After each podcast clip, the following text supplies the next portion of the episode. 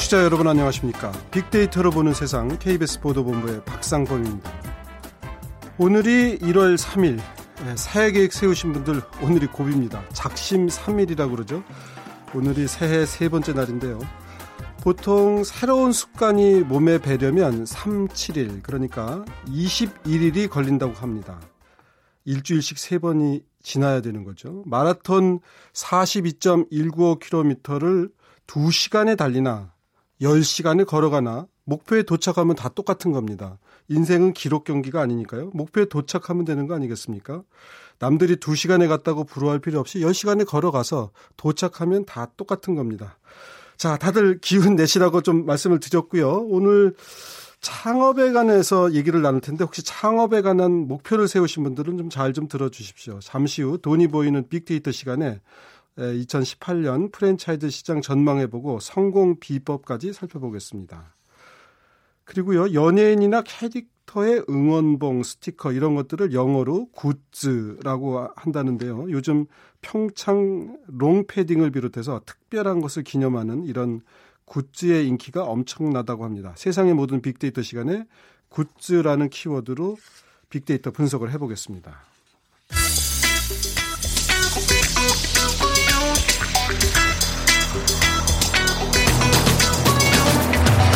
오늘 여러분이 궁금한 모든 이슈를 알아보는 세상의 모든 빅데이터.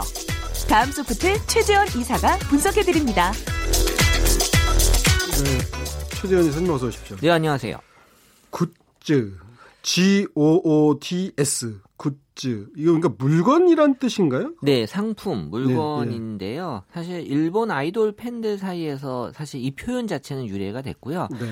네. 저때 그리고 기자님 세대 때 우리 네. 책받침에 뭐 소피 마루소 그림 저는 이것도 굿즈라고 봐요 그 시대에 예. 다 이런 것들이 지금 예. 표현을 이제 예. 달리 했다라고 예. 보는데 TV 캐치도 생각이 나는군요. 아, 예. 또 선호하는 또 이게 다르니까요. 그래서 이런 티셔츠나 머그잔, 열쇠고리 예. 등으로 이제 그 품목이 확대가 된 거고 우리나라에서도 그 1세대 아이돌을 중심으로 이 굿즈 문화가 그러면 어, 이걸 기념품 이렇게 좀 해석을 하면 안 돼요? 아, 사실 그거랑은 조금 또 다른 고유 건가요? 명사화 시켜서 보는 게 맞을 것 같고요. 예, 예. 이 아이돌의 그 전유물로만 어떻게 보면 시작이 됐고 예. 일컬어졌던 이 goods가 최근 들어서는 뭐 평창 굿즈, 또 이니 굿즈. 사실 이니 예. goods는 문재인 대통령의 이 별명이죠. 예, 그 마지막 글자 그래야 돼요. 예, 마지막 글자 문재인의 인을 따서 네, 인을 따서 예. 뭐 이를 붙여서 이니 굿즈. 또 국립중앙박물관에서 나오는 물건들 국립굿. 전 이건 괜찮은 것 같아요. 사실 뭐 연필이나 이런 또 뭐 이런 이런 물건들을 많이 좋아하면서 예. 이 national goods라고 표현하는 게 맞는 것 같은데 좀 확장됐다라는 음. 거죠. 나라 또는 국가기관이 만든 기념품이라는 뜻을 담고 있는 이 national goods는 지금 뭐 어떻게 보면 이 희소성 때문에 없어서 못 팔 정도로 선풍적인 인기를 끌고 있고 이 평창 롱패딩 또 문재인 엽서 등이 이제 이에 해당이 되는데 실제 굿즈 관련돼서 이 기간별로 상위 연관어를 좀 살펴보면요. 2017년에는 이 아이돌에 대한 얘기가 한 4만 5천 건 정도로 가장 많았고요. 네. 그리고 이제 평창, 올림픽, 대통령, 품절, 또 외국인이라는 키워드가 나타나면서 평창 올림픽과 대통령 키워드가 2015년, 16년 대비 2017년 들어서 새롭게 나타난 키워드로 어, 보아지고 있어서 아이돌의 영역이었던 이 굿즈 문화가 이 대중적인 문화로 음. 2017년에 변화가 됐다. 라고 알 수 있습니다. 그 외에 그저 대통령 청, 시계 청와대 시계라고도 하고 그 이름 적는 거 있잖아요. 그런 것도 그럼 이런 굿즈라고 물론이죠. 네. 예. 다 해당이 됩니다. 하긴 그 또 대통령 인기하고 그 대통령 시계 가격이 비례한다 그러더라고요. 그러니까 이런 물건들을 그러면 시소성이 있으면 더 비싼 값에 거래되고 그럴 수도 있겠네요. 어, 사실 평창 이 동계 올림픽 이 롱패딩은 네. 나중에 얼마든지 팔 수 있. 싶다라는 그런 생각으로 또 구매하시는 분들이 아, 꽤 있어요. 네.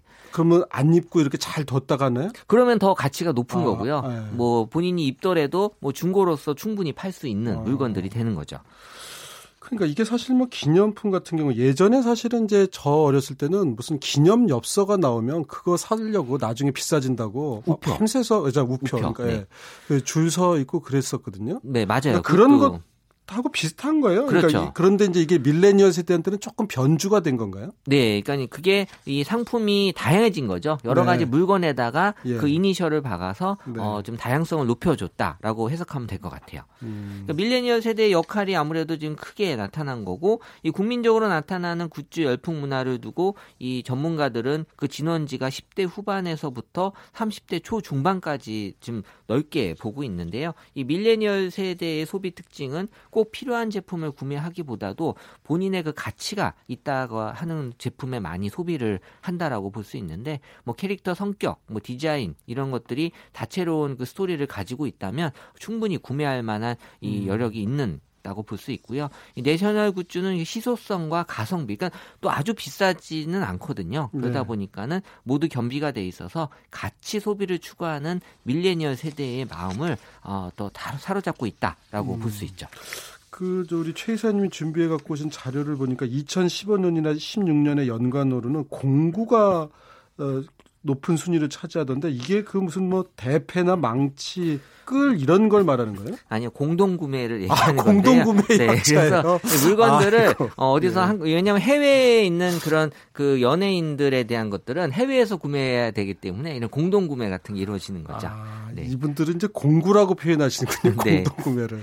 뭐 망치를 이렇게 또 구, 어, 구매할 수도 있긴 하겠지만 이런 자, 목공 도구들을 공동 구매하는 줄 알았더니 아니 공동 구매라고 하면 이게 내자가 길다고 공구라 그래요. 요새는 또 이제 효율성을 높이기 위해서 표현도 줄이고 있는 아, 거죠. 한자라도 줄여보기 위해서. 네. 저희 사실 방송 뉴스 기자들도 한자라도 줄이려고 맨날 머리 써요. 근데 공동 구매를 공구까지 줄이지는 않는데. 하여튼 그런데 이런 지금 이제 굿즈 어떻게 보면 기념품 시장이 하여튼 다양해지고 있다 이런 얘기죠. 확대되고. 네, 굿즈의 개념도 이제 팬 문화 상품 정도로 확대가 되면서 굿즈에 대한 관심도 이 빠른 속도로 증가가 되고 있는데요. 2015년도에 한 88만 건, 2016년도는 150만 건, 2017년도는 200만 건이 넘어서면서 이 상승세가 뚜렷하게 나타나고 있고 이 굿즈에 대한 감성도 긍정 감성이 어 한 80 3%로 2015년에 나타났다가 2017년에는 87%로 높아지면서 이 굿즈에 대해서는 좋은 감성이 어, 나타나고 있고 어, 이 표현으로는 뭐 사고 싶다. 어, 사실 가격이 좀 높은 것들은 이제 지른다. 또 예쁘다. 뭐 이런 것들을 위해서 돈을 벌어서 꼭 사겠다라는 그런 표현들이 역시 뭐 가격이 부담이 되지만 내가 어, 좀 구매하고 싶어 하는 그런 욕구들이 강하다라는 게 보여졌고요. 어쨌든 2017년 들어서는 어, 또 이 떠오르는 굿즈가 뭔지에 대한 관심을 많이 또 찾고 계시고 또 열풍을 일으키는 goods를 왜냐하면 이게 또 시기가 지나면 구매할 수가 없거든요. 네. 그래서 미리미리 구매하려고 하는 그런 생각들을 많이 갖고 있는 것으로 나타났습니다.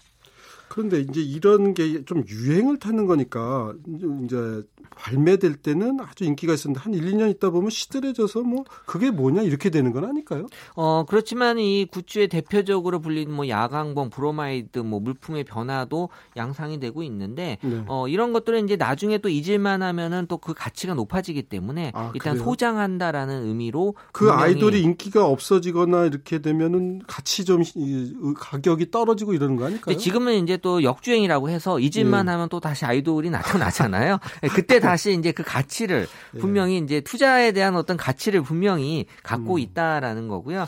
요즘 보면 이제 소유보다는 뭐 이용하는 공유하는 시대라 그러는데 역으로 그러다 보니까 앨범 같은 경우는요. 뭐 다 음원으로 들으면서도 저희 딸들도 그러는데 그걸 몇만 원씩 주고 일부러 사더라고요. 그러면 그 앨범도 goods가 되는 거예요? 어, 그 앨범만으로는 goods가 되긴 힘들 것 같고요. 아, 앨범만. 그 앨범이 이제 특별한 앨범이 있거든요. 예. 앨범 중에서도 어, 이 한정판으로 나오는 한정판. 이런 것들은 이제 분명히 그 goods로서의 가치가 있는 거고 음. 뭐 지금 범위는 뭐 패딩부터 시작해서 모자, 시계 등 뭐 그 키워드가 어 상당히 좀 어, 넓어질 정도로 많아졌고요. 네. 어, 말씀하신 앨범도 어, 해당이 되면서 스티커, 뭐 피규어 그리고 뭐 패딩에 대한 얘기들도 있었는데 올해 그 아이돌이 여러 가지 좀 이런 홍보하는 물건들이 좀 많아졌어요. 뭐 예. 옷도 직접 파는 그런 또 아이돌도 많이 예. 있기 때문에 이런 것들이 저- 전반적으로 이 굿즈에 대한 폭을 많이 넓혀주면서 이 범위가 2018년에는 더 넓어지고 다양화될 것으로 이제 전망이 되고 있는 거죠. 피규어가 보니까 2015, 16, 17에 전부 3위던데 이게 이제 뭐 그 저는 사실은 이제 이런 데 취미는 없는데 그 조그맣게 생긴 건 뭐라 그러죠? 그 일종의 캐릭터 그걸 말하는 그렇죠? 거죠. 네. 예. 그러니까 뭐 아이언맨 이를테면 그런 거 조그만 네. 거. 그런 게 이제 작게도 나오지만 지금 또 이제 크게 나오거든요. 아, 그래서 이 아예 소장에 대한 가치를 좀 더 높이기 위해서 비싸게 또 크게 나오는 음. 피규어들도 많다 보니까 지금 아마 30대 초중반 분들이 어려서 이런 걸 좋아했는데 이제 나이 먹고 월급을 받으면서 좀 비싸더라도 돈 주고 산다.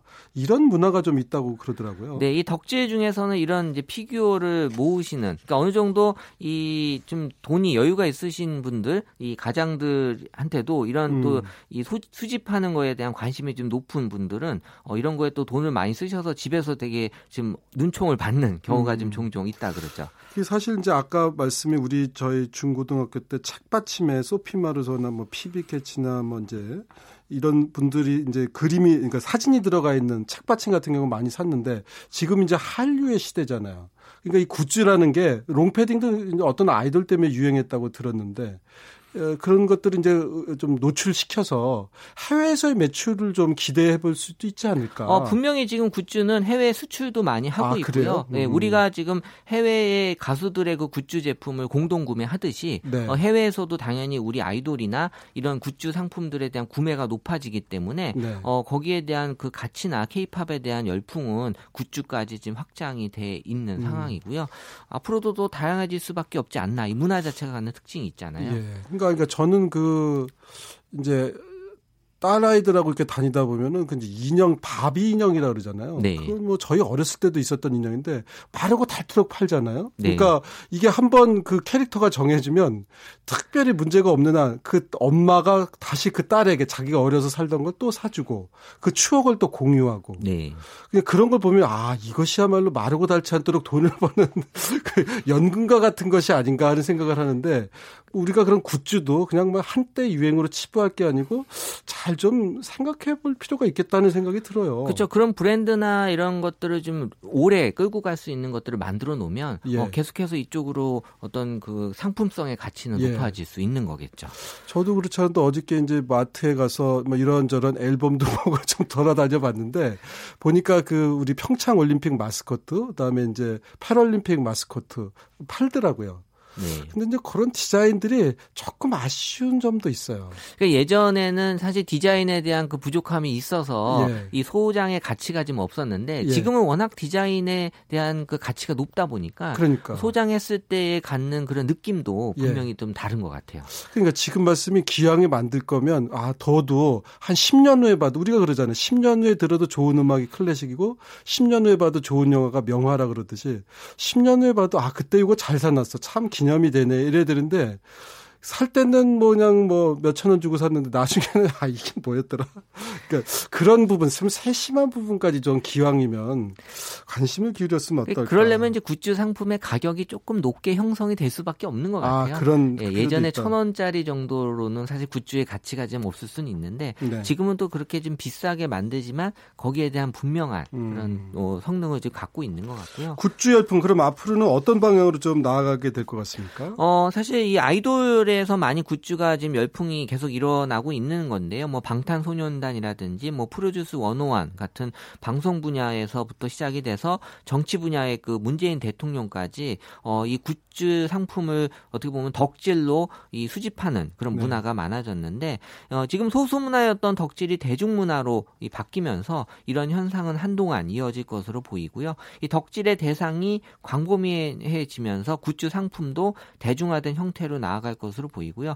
어, 지금은 이제 소장용으로만 그쳤다면 앞으로는 좀 실용화된 형태로 해서 네. 직접 우리가 막 계속해서 쓰는 물건들이 다 굿즈로 해서 네. 가지고만 네. 이제 어, 소장하는 게 아니라 계속해서 내가 쓰고 있는 물건들도 다 굿즈의 네. 범위에 다 어, 확장돼서 포함이 될 것 같아요. 이런 것들 뭐 티셔츠에도 조그맣게 인쇄를 해도 차별화를 줄 수도 있을 것 같고. 네. 아, 참 여러 가지 판매 아이디어가 떠오르는. 그 기자님이 말씀하신 그 망치에도 이 네. 굿즈를 해서 네. 얼마든지 계속 쓸 수 있게 아, 그러니까 나만의 것 어떤 특이한 것, 기억할 수 있는 모든 것이 굿즈가 아닌가 하는 생각에서 드렸습니다. 오늘 말씀 잘 들었습니다. 네, 고맙습니다. 감사합니다. 네. 돈이 보이는 빅데이터 창업피아 이홍구 대표와 함께합니다. 자, 어서 오십시오. 우리 이영구 대표님 모시고 이제 창업에 대한 얘기 들을 시간인데 이런 굿즈도 창업 어, 하는데 네. 어떻게 안녕하세요. 좀 어, 어떤 대상이 될 수 있을까요?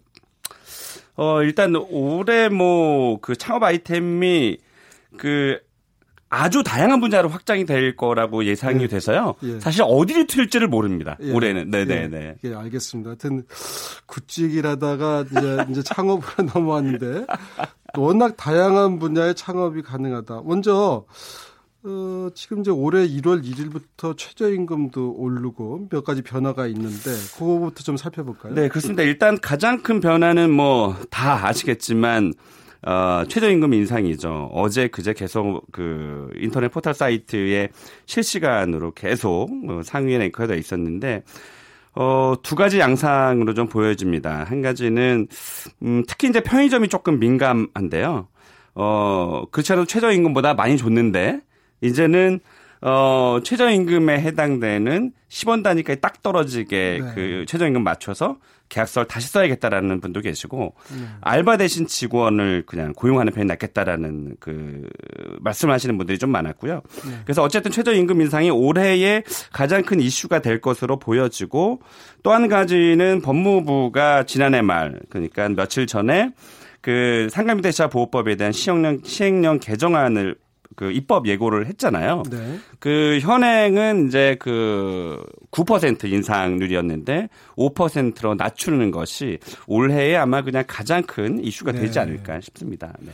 우리 저 이용구 대표님이 사실 지난해부터 계속 줄기차게 내년이 자영업자들에겐 참 힘든 한 해가 될 것 같다. 네. 쭉 이렇게. 예, 네. 예상을 하셨는데 이제 해가 바뀌어서 드디어 올해입니다. 네.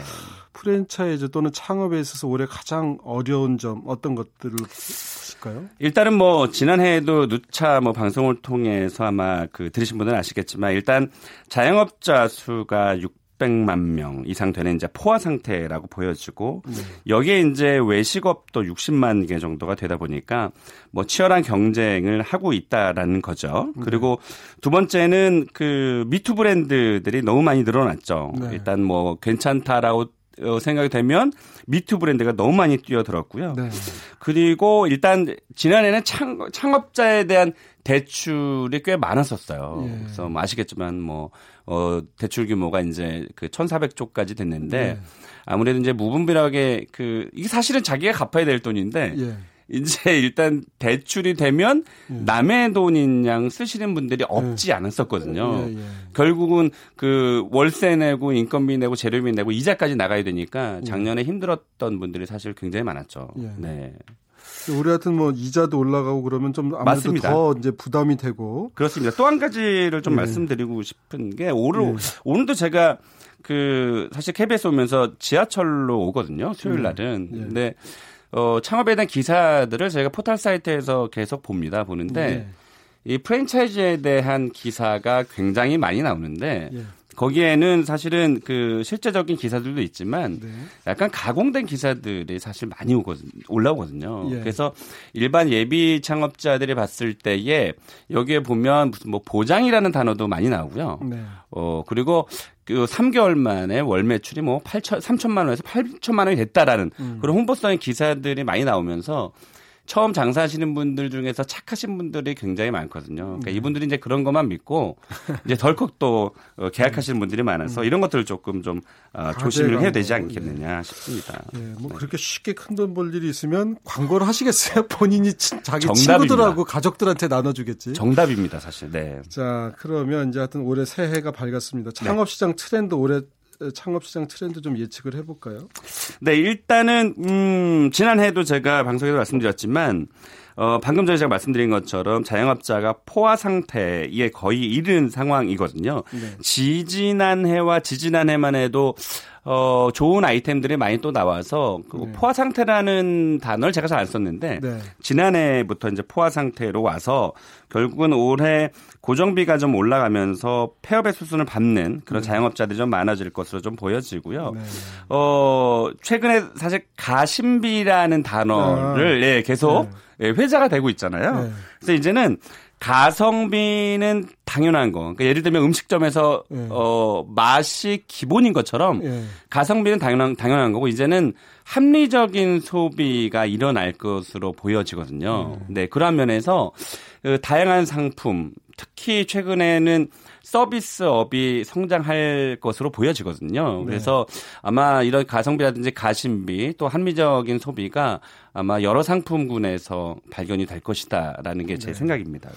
하여튼 마음의 흡족함까지 주는 가심비 높은 아이디어 서비스들이 많이 나오기를 기다려 보겠습니다. 네. 편의점 얘기도 저희가 많이 언급했는데 사실 그렇습니다. 최근 몇 년 사이에 독야 청청한 게 편의점이에요. 다른 데 다 어렵다고 하는데 네. 편의점은 계속 발전하고 있는데 올해는 어떨 것 같습니까? 사실 이 편의점에 대한 얘기는 뭐 지겨울 정도까지 그 말씀을 드렸었을 거예요. 근데 네. 이거는 현실이니까 말씀을 드리자면 일단 편의점의 그 빅3 중에서 두, 구- 두 곳의 업체가 어, 각각 만 곳을 넘어가면서 1위 다툼이 굉장히 치열해지고 있어요. 네. 그러다 보니까 어, 그, 좋은 상품을 가지고 또 소비자에게 접근하려고 하는 그런 노력이 굉장히 좀 많다 보니까 그 근처에 있는 음식점들이나 판매점들이, 어, 반대로 생각하면 굉장히 어려워질 수 네. 있다라는 얘기고요. 편의점에서 뭐 먹는 거 다 팔고 거기 편의점이 이제 식당처럼 돼버린 그러니까요. 그러니까 옛날에 편의점 그러면은 그냥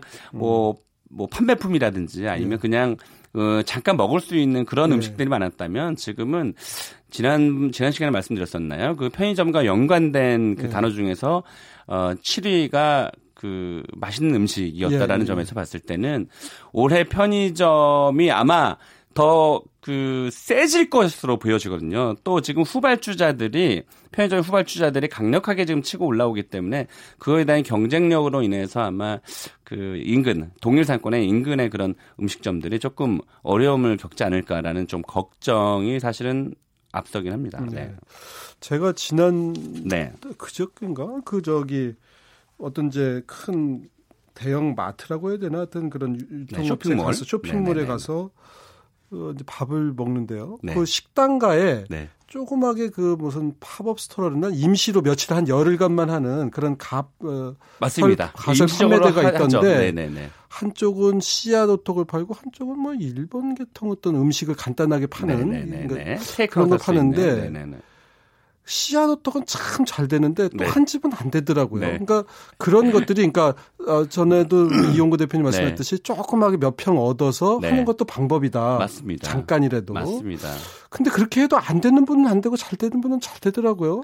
결국은 핵심을 못 짚는 건데요. 특히 그 한 평이라든지 두 평이라든지 소규모 점포 같은 네. 경우는 예. 그 아까도 말씀드렸지만은 음식에 대한 맛은 완전히 기본이죠. 그것은 네. 얘기를 꺼내서도 사실 안 되는 거고 네. 두 가지로 볼 수 있습니다. 하나는 약간 퍼포먼스가 좀 필요하죠. 뭐하면 이런 거 있죠. 어서 옵쇼! 뭐 이러면서 막 그. 일식집 가면은 막 맞습니다. 밝고 경쾌하고. 맞습니다. 예. 일단 일단 어 기분이 굉장히 좋은 거거든요. 네, 네. 아까도 제가 가심비를 말씀드렸지만 그런 가심비가 예. 이런 조그만 소형 규모의 테이크아웃에도 무조건 적용이 되는데 오히려 더 크죠. 그리고 음 이게 잘생기고 못생기고를 떠나서 예. 일단 그 독특한 어떤 뭐 의상이라든지 예. 아니면은 어 뭐 수려한 외모는 사실은 더 좋겠지만 예. 뭔가 좀 차별화된 퍼포먼스가 좀 필요한 예. 거죠. 제가 봤을 때 그 두 곳 중에서 아마 가까이 붙어 있을 예, 것으로 딱 예상이 되는데. 네. 네. 그 중에서는 당연히 그런 퍼포먼스가 굉장히 뛰어난 곳이라고 볼 수 있기 때문에 네. 최근에 또 트렌드, 그러니까 올해의 트렌드 중에 하나가 소규모 점포의 소규모 아이템이 발달이 될 거예요. 그래서 예. 제가 아, 아까 그 호떡집 예, 씨앗 호떡. 있죠. 네. 네. 호떡집은 사실은 뭐 겨울이라는 그런 특수성 때문에 더 선호를 하겠지만 아마 단일 상품으로 예. 소규모 점포로 인건비라든지 월세를 낮춘 그런 네. 아이템이 올해 꽤 발달할 것으로 음. 예상입니다. 제가 그 요즘에 사실 지하철로 많이 움직이는데요. 지하철 역사에 예. 제가 뭐를 봤냐면 예. 야 이거 괜찮겠다라고 싶었거든요. 그 마늘빵을 예. 조그만 마늘빵은 세 개에 천 원에 팔아요. 예. 일단 지하철에서 내리면 예. 그 냄새가 예. 버터의 향기가 강하죠. 엄청 강하죠. 강하죠. 그래서 예. 제가 그것을 보면서 아 이거 조리도 간편하고 굉장히 쉬운 아이템이거든요. 그래서 예. 비단 마늘빵뿐만이 아니라 예. 빵에 아주 그, 그, 구- 그 종류가 굉장히 많잖아요. 그 예. 하나를 꺼집어내서 예. 지하철 역사나 소규모 점포들은 사실은 월세가 어 굉장히 저 적, 어, 네. 적고 예. 또 인건비 그러니까 사람의 어, 노동이 그렇게 많이 필요하진 않거든요. 예, 그래서 예. 그런 것들을 올해는 좀 많이 음. 한번 틈새로 보실 필요가 있다라는 생각이 좀 예. 들어요. 그 말씀 듣고 보니까 네. 전에 보면 지하철에서 올라오면 이제 김밥 하시는 분들이 있었는데 지금도 김밥도 많아요. 김밥인데 그런 식빵이나 마늘빵처럼 김밥은 이제 향이 강하진 않으니까 네. 멀리서 네. 그렇게 아침 출근길에 코를 간질간질 이렇게 네. 달콤한 네. 그런 게 나면 네. 괜찮을 것 같기도 제가 한데 왜 마늘빵 얘기를 했냐면 예. 우리가 마늘 제가 그 방 송을 저희 방송 꾸준히 들으신 분이 음. 아시겠지만 대중 아이템 속에서 제가 차별화 전략을 찾으라고 네. 하잖아요. 예. 이미 마늘빵으로 유명한 곳이 어딘가에 있잖아요. 예. 뭐 경기 어딘가에 예. 있는데 일단 마늘빵이라는 단어 자체가 어 맛있다 또 대중성이 있다라는 걸 알기 때문에 예. 근데 중요한 건 마늘빵으로 소규모 점포로 1등한 곳이 없어요. 어. 그렇기 때문에 이게 굉장히 틈새 시장으로 보여지기 때문에 그 너무 뭐 좋은 것만 생각하지 말고 그런 네. 것도 우리 청취자분들 중에서 좀 힌트를 좀 얻으셨으면 네. 좋겠다는 생각이 좀 듭니다. 바삭한 식감, 예, 그 또 향기 네. 이런 것으로 한번 도전해 보십사. 하는 네. 얘기고요. 네. 서비스업 관련 창업 분야도 좀 전망을 해주시면. 네, 올해 제가 이 부분을 조금 강조를 하고 싶은데요. 그 제가 이제 20여 년 컨설팅을 하면서 사실 서비스업이 강조된 적이 별로 없었어요. 아, 올해는 그래요? 제가 왜 음. 이것을 말씀드리냐면 여러 가지가 좀 혼합이 되어 있는데 일단 1인 가구, 2인 가구 증가되면서 이 뜻은 뭐냐면 사실은 좋은 얘기는 아니지만 결혼율도 지금 감소가 음, 되고 있잖아요. 예. 결국은 옛날에 우리 어땠습니까? 돈을 벌면 자식을 주고 가야 된다라는 예, 생각이 예. 있었잖아요. 예, 지금 그 돈을 벌어도 예. 어, 이제 줄 자식이 예. 없는 예. 경우가 많아지고 있잖아요. 예. 그러다 보니까 이게 이제 욜로족, 포미족, 예. 이라는 단어가 그냥 이론적으로 형성되는 것이 아니라 실제 예. 우리 생활에서 벌어지는 일이거든요. 그러다 보니까 어, 일단 먹고 사는 것들은 예. 예. 정해져 있는데 예. 지금 네일 아트가 그 네일 아트 전문점이 많아지고 있거든요. 예. 그 뜻은 경기는 어, 어려워도 어쨌든 이 돈을 나중에 누군가를 줄 수 없다 보니까 예. 자기를 가꾸는 그 예. 경향이 굉장히 많아졌어요. 아, 예. 그래서 제가 봤을 때는 선진국 또 서비스업의 비율이 비중이 굉장히 높거든요. 예. 그래서 이제는 나를 좀 만족시킬 수 있는 음. 그런 서비스업이 굉장히 발달이 될 것이다. 음. 최근에 저는 뭐를 조금 특이하게 봤냐면 아시다시피 뭐 그 독서실처럼 네. 네. 그런 토론하고 회의하는 그런 프랜차이즈가 늘어났습니다만 예. 최근에 또 당구장이 프랜차이즈로 예. 발전될 가능성이 지금 아, 보이거든요. 당구장의 부활. 예전에 담배 피고 짜장면 시켜 네. 먹던 당구장이. 근데 이제 그 당구장에서 뭐, 어, 물론 이제 그 허가를 득해야 되는 네. 사항이 있지만 거기서 무슨 커피를 팔든 음식을 네. 팔든 이런 게 콜라보가 될 가능성도 있고요. 예. 옛날 당구장 그럼 우리가 그 담배 연기로 뽀이 그렇죠. 안, 네, 예, 그런 예. 안 좋은 생각만 네. 하고 있었는데 지금은 약간 세련돼서 그렇습니다. 예, 예. 약간 세련되게 그것을 발전시키면 당구장이 어떻습니까? 사람을 많이 고용하지 않아도 되는 곳이거든요. 예, 예. 그렇기 때문에 어, 이런 당구장뿐만이 아니라 이런 서비스의 발달이 어, 꽤 많이 확장이 될 것이다라는 생각이 좀 듭니다. 알겠습니다. 네. 오늘은 네일 아트하고 당구장을 좀 강조해 주셨는데 어, 예비 창업자들이 창업에 앞서서 꼭 알아야 할 점이 있다면 그것도 조금 알려주시죠. 네, 일단 첫 번째는 그 유행 유행의 주기가 굉장히 빨라졌기 때문에 적어도 3년 이상 지속될 아이템인지 판단이 좀 필요하고요. 네. 그리고 두 번째는 역시 프랜차이즈 본사를 선택할 때 3년 이상 지속 운영한 가맹 점 수가 네. 몇 퍼센트 되느냐 굉장히 중요하겠죠. 그리고 세 번째는 일단 인건비가 상승되기 때문에 종업원을 또 직원을 많이 채용해야 되는 그런 음. 또 걱정을 안고 있을 수 있기 때문에 네. 그런 것들을 조금 합리적으로 좀 어, 아이템과 본사를 좀 판단해야 되지 않겠나 싶습니다. 네. 마지막으로 팁 하나 더 주신다면요. 네, 일단 어, 올해는 아까 말씀드린 대로 일단 서비스업이 좀 각광을 받을 것으로 보이고요. 어, 고정비가 많이 높지 않은 그런 소규모 점포를 가지고 어, 단일화하는 그 상품을 단일화하는 그런 전략이 좀 필요하다고 보겠습니다. 그러니까 작게 시작해서 한 가지만 가지고 특화를 해서 이미 알고 있는 것들 중에서 어, 인기 있는 걸 하나 좀 골라봐라. 뭐 그때 줄을 얘기신데 쓰면 예. 그때 어, 매장의 규모를 늘리는 걸로 하는 게 현명하겠죠. 차츰차츰 늘려가는 네. 거. 알겠습니다. 저도 많이 참고가 됐습니다. 네. 자, 창업피아 이용구 대표였습니다. 고맙습니다. 네, 고맙습니다. 자, 빅데이터로 보는 세상 수요일 순서 이제 마칠 시간이 됐습니다. 내일은요, 이 빅데이터가 알려주는 2030 핫트렌드가 마련되어 있습니다. 내일 오전 11시 10분에 다시 찾아뵙겠습니다. 고맙습니다.